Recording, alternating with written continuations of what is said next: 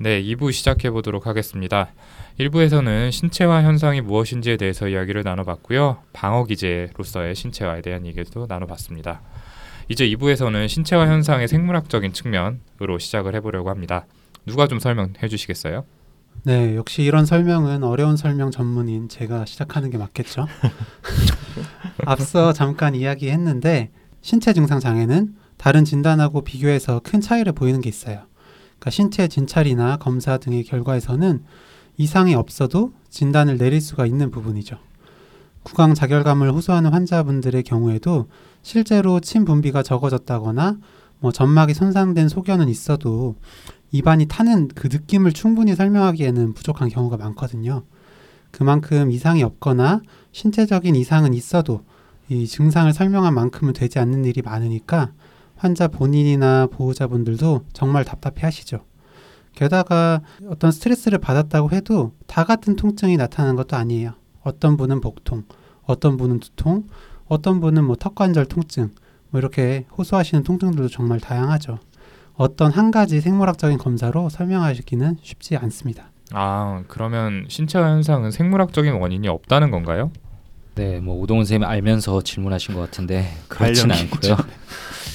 진행을 위해서 방금은 좀 아니었던 것 같아요. 죄송합니다. 네. 발령이 죄송해요. 생물학적인 원인이 없다는 건 아니고요. 다만 이것 때문에 그 신체화 현상이 일어난다고 뭐 하나의 원인을 댈 수는 없다는 거죠. 여러 연구 결과들을 보면 신체화 증상을 보이는 유전적인 경향들에 대해서도 밝혀냈고요. 공존 질환으로 뭐 우울 장애나 불안 장애를 갖는 비율이 매우 높다고 해요. 어떤 연구에서는 거의 80%에 달하는 신체화 장애 환자들이 우울 증상을 보이기도 했다고 하고요. 그래서 우울 장애나 불안 장애에서 보이는 뇌 생물학적인 현상을 신체화 장애에서 공유할 것이라고 생각하는 학자들도 있어요.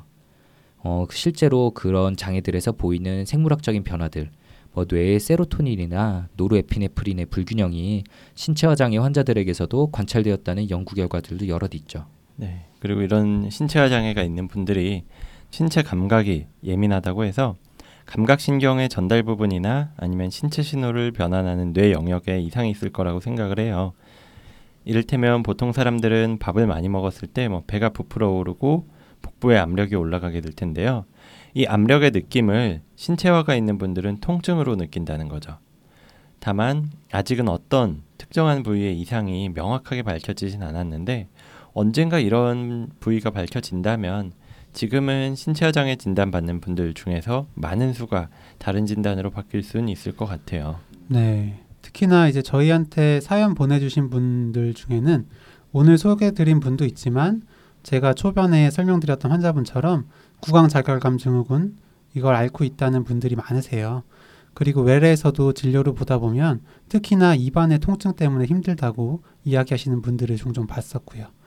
이비인후과 친구와도 얘기를 하는데 이비인후과에도 정말 많이 내원한다 하시더라고요. 이렇게 여러 신체 증상, 특히 통증 증상들이 입안에서 많이 생기는 이유는 아무래도 입 안의 특수한 상황 때문일 것 같아요. 구강 안은 우리 몸에서 거의 유일하게 감각신경이 많이 분포해 있으면서 표면이 또 점막인 그런 부분이에요. 다른 피부와는 달리 점막은 표면에 각질 세포도 없고 바로 노출이 되다 보니까 손상에 취약하죠. 대신에 침 같은 분비물이 많이 나와서 마찰에 의한 손상을 방어하는 역할을 하는데 스트레스를 받는다든지 하는 그런 상황에서는 점막의 분비물이 줄어들게 되고 입안이 마르면서 구강 상피에 손상이 잘 생기게 되는 거죠. 그 와중에 또 감각신경 분포는 많으니까 또 통증이 느껴질 수 있고 다른 사람은 통증으로 느껴지지 않는 감각도 통증으로 또 느껴지는 그렇게 하다 보니까 또 엄청난 통증을 느끼게 되는 거죠. 아, 네. 그러니까 결국에 정리해 보자면 신체화 현상은 아직까지 명확한 원인을 밝혀낼 수는 없지만 신경 전달 물질의 불균형이나 신체 감각을 받아들이는 뇌 영역의 이상 이런 가설들이 연구를 통해서 규명되고 있다라는 얘기네요. 그러면 이 신체화 장애, 이 신체 증상 장애는 어떻게 진단하게 되는 건지 이쯤에서 한번 정리를 하는 게 필요할 것 같습니다. 우리 진단 요정 손정현 선생님이 좀 말씀해 주시죠. 예, 진단 전문 페어리 손입니다. 즐기시네요 이제. 오늘 이야기하고 있는 이 신체화 장애 DSM-5라는 이 최신 진단 기준으로 공식 명칭은 신체화 증상 장애라고 하죠. 영어로 somatic symptom disorder라고 하는데요. 이 진단이 이 진단 기준 DSM 이전 버전 DSM-4에서 5로 넘어오면서 가장 많은 변화가 있었던 이 진단 카테고리 중에 하나입니다. DSM-4에서는 신체화 장애라고 해서 네 가지 통증 증상, 두 가지 소화기 증상, 또 한 가지 성적인 증상, 그리고 마지막으로 또 한 가지의 신경학적 증상이 있어야지 진단을 할 수가 있었고 예, 그렇지 않은 경우에 이걸 충족하지 못하는 경우에는 분류되지 않는 신체형 장애라고 진단을 했었어요. 그 기준들을 외우다가 당직을 몇 번 벌당을 몇 번을 했는지. 외우기 어려웠죠. 네. 이제 DSM-5 이번 진단 기준 체계로 바뀌면서 이 복잡한 기준들 대신에 하나 이상의 신체화 증상이 있으면서 이와 연관된 과도한 생각이나 느낌, 행동들이 일상생활을 여러 방식으로 망가뜨리게 된다라고 하는 경우에는 다 진단을 할 수가 있게 됐습니다. 계속 신체 증상에 대한 생각에 사로잡혀 있는다든지 이것 때문에 심한 불안이 지속된다든지 그리고 신체 증상에 대한 걱정이나 그것을 확인하기 위해서 많은 시간과 에너지를 소모하는 현상이 일어난다고 하고요. 네. 그 외에도 신체화와 관련한 질병들로는 어떤 통증이나 신체 증상이 실제로 존재하지는 않지만 뭔지 모를 심각한 병에 걸렸을 거라고 부- 걱정하고 불안해하는 질병 불안 장애. 요거 의대생들한테 많은 거죠.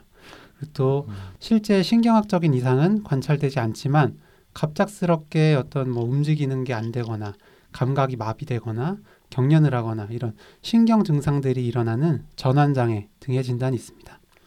그 질병 불안 장애나 전환 장애는 정비소 시간에 또 따로 소개해 드릴 기회가 있겠죠? 그리고 이제 꾀병도 있는데 꾀병과의 차이는 조금 전에 정현이가 이야기했으니까 따로 더 설명하진 않고 넘어가겠습니다.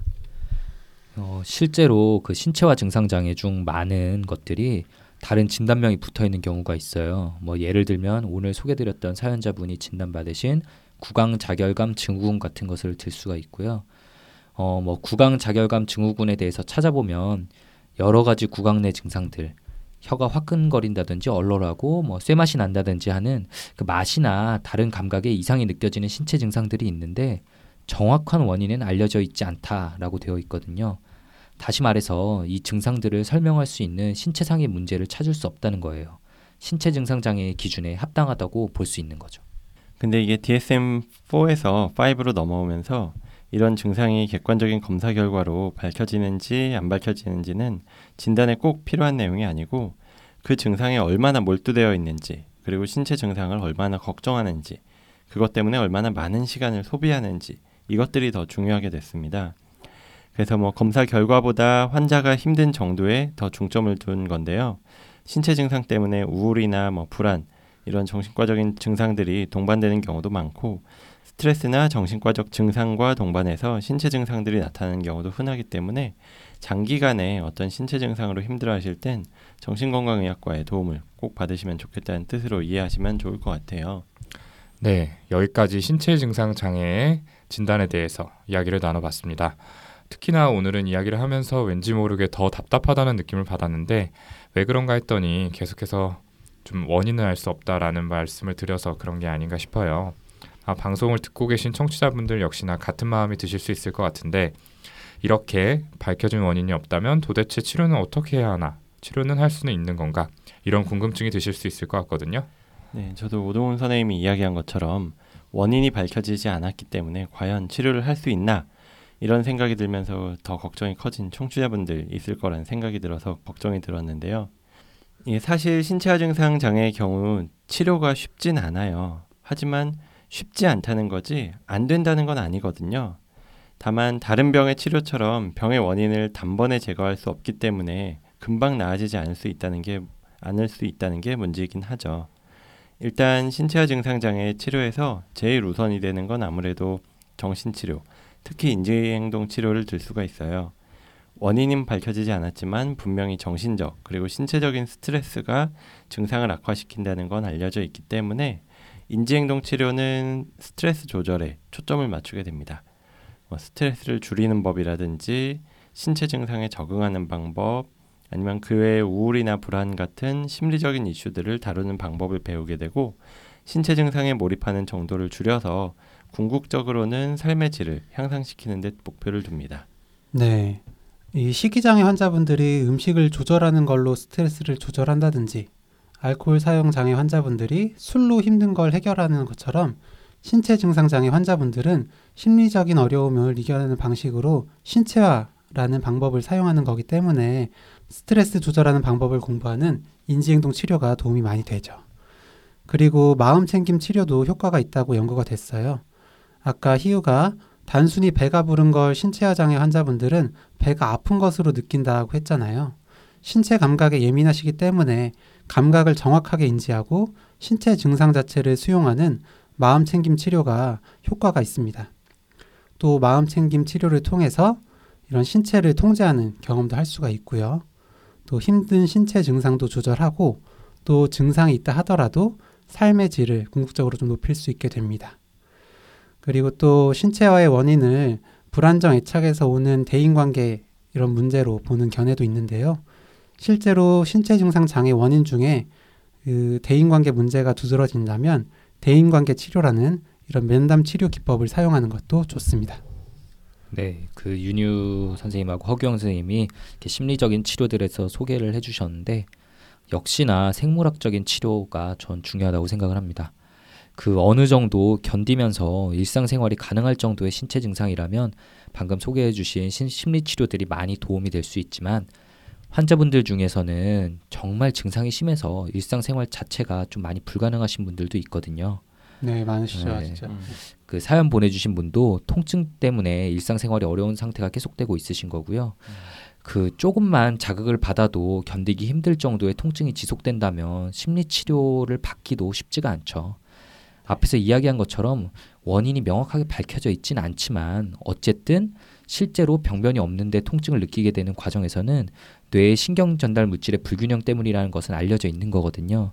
특히나 세로토닌과 노르에피네프린의 이상이 확인이 된 만큼 이 물질들을 조절해 줄 수 있는 약물들인 항우울제가 치료에 중요하게 사용이 되죠.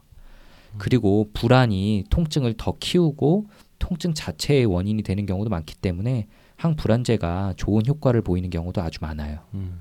네, 그리고 당뇨 신경병증 같은 말초 신경 질환에 사용하는 약들 중에서도 이 신체화 장애에 일부 효과를 볼 수 있는 약들이 있습니다. 원래는 말초 신경에 손상이 있는 상황처럼 뚜렷한 병이 확인이 되었을 때 사용을 했던 약이지만 이 신체화 증상 장애에서 통증을 느끼는 것도 결국 감각신경의 전달 과정에서 문제가 발생하는 것이니까 이런 약들이 효과를 내는 것 아닌가 이렇게 저희가 생각을 하고 있습니다. 네, 그 밖에도 신체화 장애 환자들에서 특징적으로 활성이 저하된 뇌 부위를 자극해서 활성도를 높이는 방법인 뭐 RTMS라든지 난치성 우울증이 동반된 경우에도 신체 통증이 우울한 기분과 연관이 돼서 악화되기도 하니까 ECT 같은 방법을 사용하기도 합니다. 다만 이 ECT 전기 경련 요법 같은 경우에는 다른 치료 방법에 비해서 좀 위험할 수도 있는 방법이기 때문에 가능하면 약물 치료나 다른 심리학적 치료를 먼저 하고 나서도 치료가 안 되는 경우에 적용을 하는 게 좋겠습니다. 이렇게 신체 화 장애 치료에 대해서까지 이야기를 나눠봤는데요. 앞에서도 말씀드렸지만 이렇게 하면 확실히 좋아집니다 라고 저희가 말씀을 드리지 못해서 좀 답답하고 죄송한 마음이 듭니다. 어, 정답은 없겠지만 좀 이 사연자분께 실제로 도움이 될 수 있는 조언이 있다면 어떤 게 있을까요? 저는 사연자분한테 드리고 싶은 이야기가 앞에서도 이야기를 했지만 신체화 현상은 꾸준한 치료를 받으면 분명 좋아질 수 있다. 이 말을 드리고 싶어요. 물론 통증이 100% 사라진다든지 아니면 며칠만 약을 먹으면 완전히 낫는다든지 이러진 않지만 지금까지 환자분들을 만나본 경험을 돌이켜보면 어쨌든 통증 증상도 분명히 줄어들고 그것보다도 일상생활로 돌아가서 지내시는 경우가 많이 있었거든요. 특히나 우울이나 불안 같은 증세가 같이 있는 경우엔 치료 초기에는 더 힘들어 하시는 경우가 많지만 호전됐을 때는 훨씬 더 큰 차이를 느끼시는 분들이 많았어요. 그래서 다시 한번 믿을 수 있는 치료자에게 좀 꾸준히 다녀보시길 권유드리고 싶어요. 네, 지금 윤희우 선생님 말한 것처럼 꾸준히 치료받는 게 정말 중요한 거고요. 만약 어디 찾아간 곳에서 내가 이걸 바로 낫게 해주겠다, 금방 좋아질 것이다 이렇게 얘기를 한다면 그분은 사이비라고 저는 단호하게 좀 말씀을 드릴 수 있을 것 같아요. 치료가 정말 쉽진 않거든요. 오래 걸리는 법이고 이럴 때 제일 중요한 거는 통증 자체에 너무 집중하는 것보다는 통증을 계속 집중하고 거기에만 신경을 쓰게 되면 통증을 더 크게 느낄 수밖에 없어요. 통증이 있더라도 다른 일상생활에 더 집중하고 일상생활을 유지하는 데 신경을 쓰다 보면 통증도 자연스럽게 점차 줄어들게 될 거고요. 어, 사연에서 이분께서 이제 약 부작용에 대해서 많이 민감하게 반응하시면서 부작용 없이 치료를 하고 싶다고 하셨는데 사실 그것도 좀 불가능한 얘기예요. 저는 환자분들께 이런 방식으로 좀 설명을 드리곤 했는데 불나는 집에 막 불이 활활 타고 있을 때는 정말 그 집이 홀딱 젖을 정도로 물을 확 끼얹을 수밖에 없는 법이거든요. 불만 깨끗하게 싹 없애는 건 불가능해요. 그래서 약을 쓸 때는 그 병을 완전히 짓누르기 위해서 물에 젖는 것처럼 약의 부작용도 어느 정도 생길 수밖에 없어요. 그런 점들은 좀 감안을 하시고 치료를 해야 한다는 거를 꼭 신경 쓰셨으면 좋겠습니다.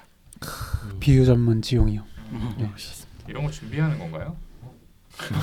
방송에 들어가는 멘트인가요? 네.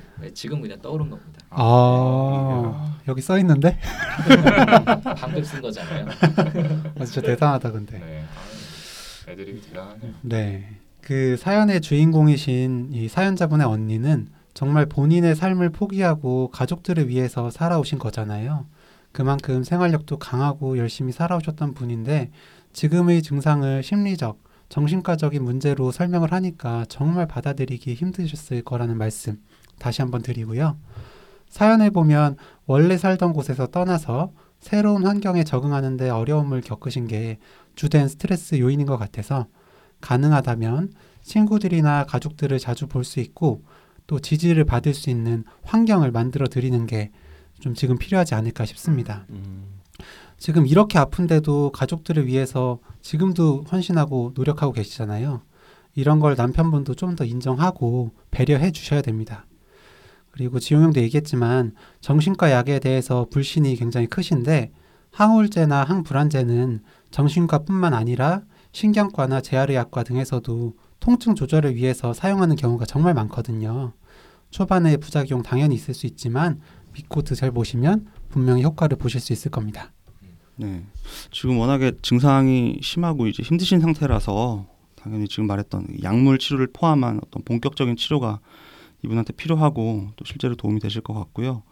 이 사연 보내신 동생분이 이제 언니한테 어떤 도움을 줄 수 있을지 궁금하다라고 하셨는데 그런 측면에서 이 규영이가 방금 남편분의 배려가 필요하다 이런 얘기를 했는데 저는 가족들 친정 식구들 모두를 포함한 가족들의 지지 체계가 특히 중요하고 도움이 될 수 있는 분이 아닐까 싶습니다.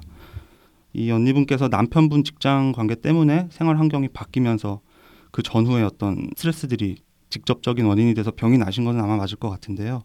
하지만 이제 젊을 때는 형제들 챙기고 결혼 후에는 거기에 더해서 시댁 식구 그리고 남편, 자식들까지 뒷바라지만 하면서 평생 본인을 위해서 뭐 하나 못 해봤다는 그런 분노나 그런 희생을 알아주는 사람이 아무도 없다는 어떤 서러움, 슬픔 이런 것들이 많이 쌓여 있으실 것 같아요. 그런 음. 생각이 드는데 이 사연자분 메일에서 언니분한테 느껴진 애정을 보면 이 형제분들, 남매분들이 이 언니의 그런 희생을 뭐 당연시 해오고 나몰라라 하고 그런 매정한 분들은 물론 아닐 것 같지만은 지금까지보다 좀 더 적극적이고 진심으로 이 언니한테 고맙고 미안한 마음을 좀 표현을 해주셨으면 좋겠어요. 또 언니 입장에서도 본인의 마음에 맺힌 것들을 좀 말로 풀어낼 수 있도록 어떤 대화의 시간을 가져보셨으면 합니다. 이 얘기를 나누다 보면 남편이나 뭐 친정 가족 아무도 몰랐던 어떤 또 다른 응어리를 마음속에 안고 계신 걸 알게 될 수도 있거든요. 우리나라 정서상 가족 사이에 이런 괴로운 속 얘기나 뭐 오래된 미안함, 고마움 이런 걸 말로 표현하는 게 어색하죠. 저도 잘 못해요. 굉장히 어색한데 이게 엄연히 중요한 치료법의 하나거든요. 저희 정신과에서 가족 치료의 일종으로서. 그래서 가족분들이 다 같이 애를 써주시면 증상 호전에 분명히 큰 도움이 될 거고 이 가족 전체의 애정도 더 이제 돈독해지실 수 있을 거라고 생각이 듭니다. 증상이 지금은 너무 심하셔서 당장은 어렵겠지만은 어느 정도 이 몸 증상이 좋아지시고 마음도 좀 추스리시고 나면 이 언니분이 원하시는 뭔가를 좀 계획해서 해볼 수 있게 자유 시간이나 좀 방학을 들여보면 좋겠다는 생각이 들어요. 그왜 음. 드라마에도 있었잖아요. 엄마가 파업해가지고 혼자 나가 살고 네. 뭐 몇달 동안 혼자 지내시는 뭐 그런 내용들. 아니면은 뭐 가족분들이 고마운 감사의 의미로 여행을 보내드리는 것도 괜찮을 것 같고요. 어쨌거나 이 언니분이 본인 인생이 지금까지 헛되지 않았다고 느끼실 수 있도록 가족 모두가 이 고마워하고 미안해한다는 어떤 메시지를 드리는 게 좋겠습니다. 예, 아무쪼록 하루빨리 사연 속 주인공 분께서 증상으로부터 자유로워져서 편안하게 생활하실 수 있기를 바라겠습니다. 그러면 오늘 이야기는 이 정도에서 마무리하고요. 마지막으로 저희와 소통하실 수 있는 창구 소개는 페어리손 선생님께 부탁드리려고 했는데 많이 버벅이실 것 같아가지고 제가 그냥 하겠습니다. 시간이 부족한 관계로. 그냥 네. 녹음으로 하면 되잖아, 녹음으로. 사연, 질문, 피드백 저희에게 해주실 말씀 있는 분들은 이메일 brainrich6 gmail.com brain rich 숫자 6 gmail.com으로 보내주시면 되고요. 골뱅이를 빼먹으신 것 같아요. 네. 골뱅이 꼭 잊지 말아주시고요. 페이스북 페이지 그리고 카카오톡 플러스 친구에서 내부자들 검색하셔서 친구 추가하시면은 저희가 방송에서 미처 다루지 못한 더 자세한 이야기를 받아보실 수 있으니까 많이들 추가해 주셨으면 좋겠습니다. 예, 그러면 이걸로 저희 16화 정비소 시간 마무리 짓고요. 저희는 다음 시간에 더 재미있고 유익한 컨텐츠로 찾아뵙도록 하겠습니다. 감사합니다. 감사합니다.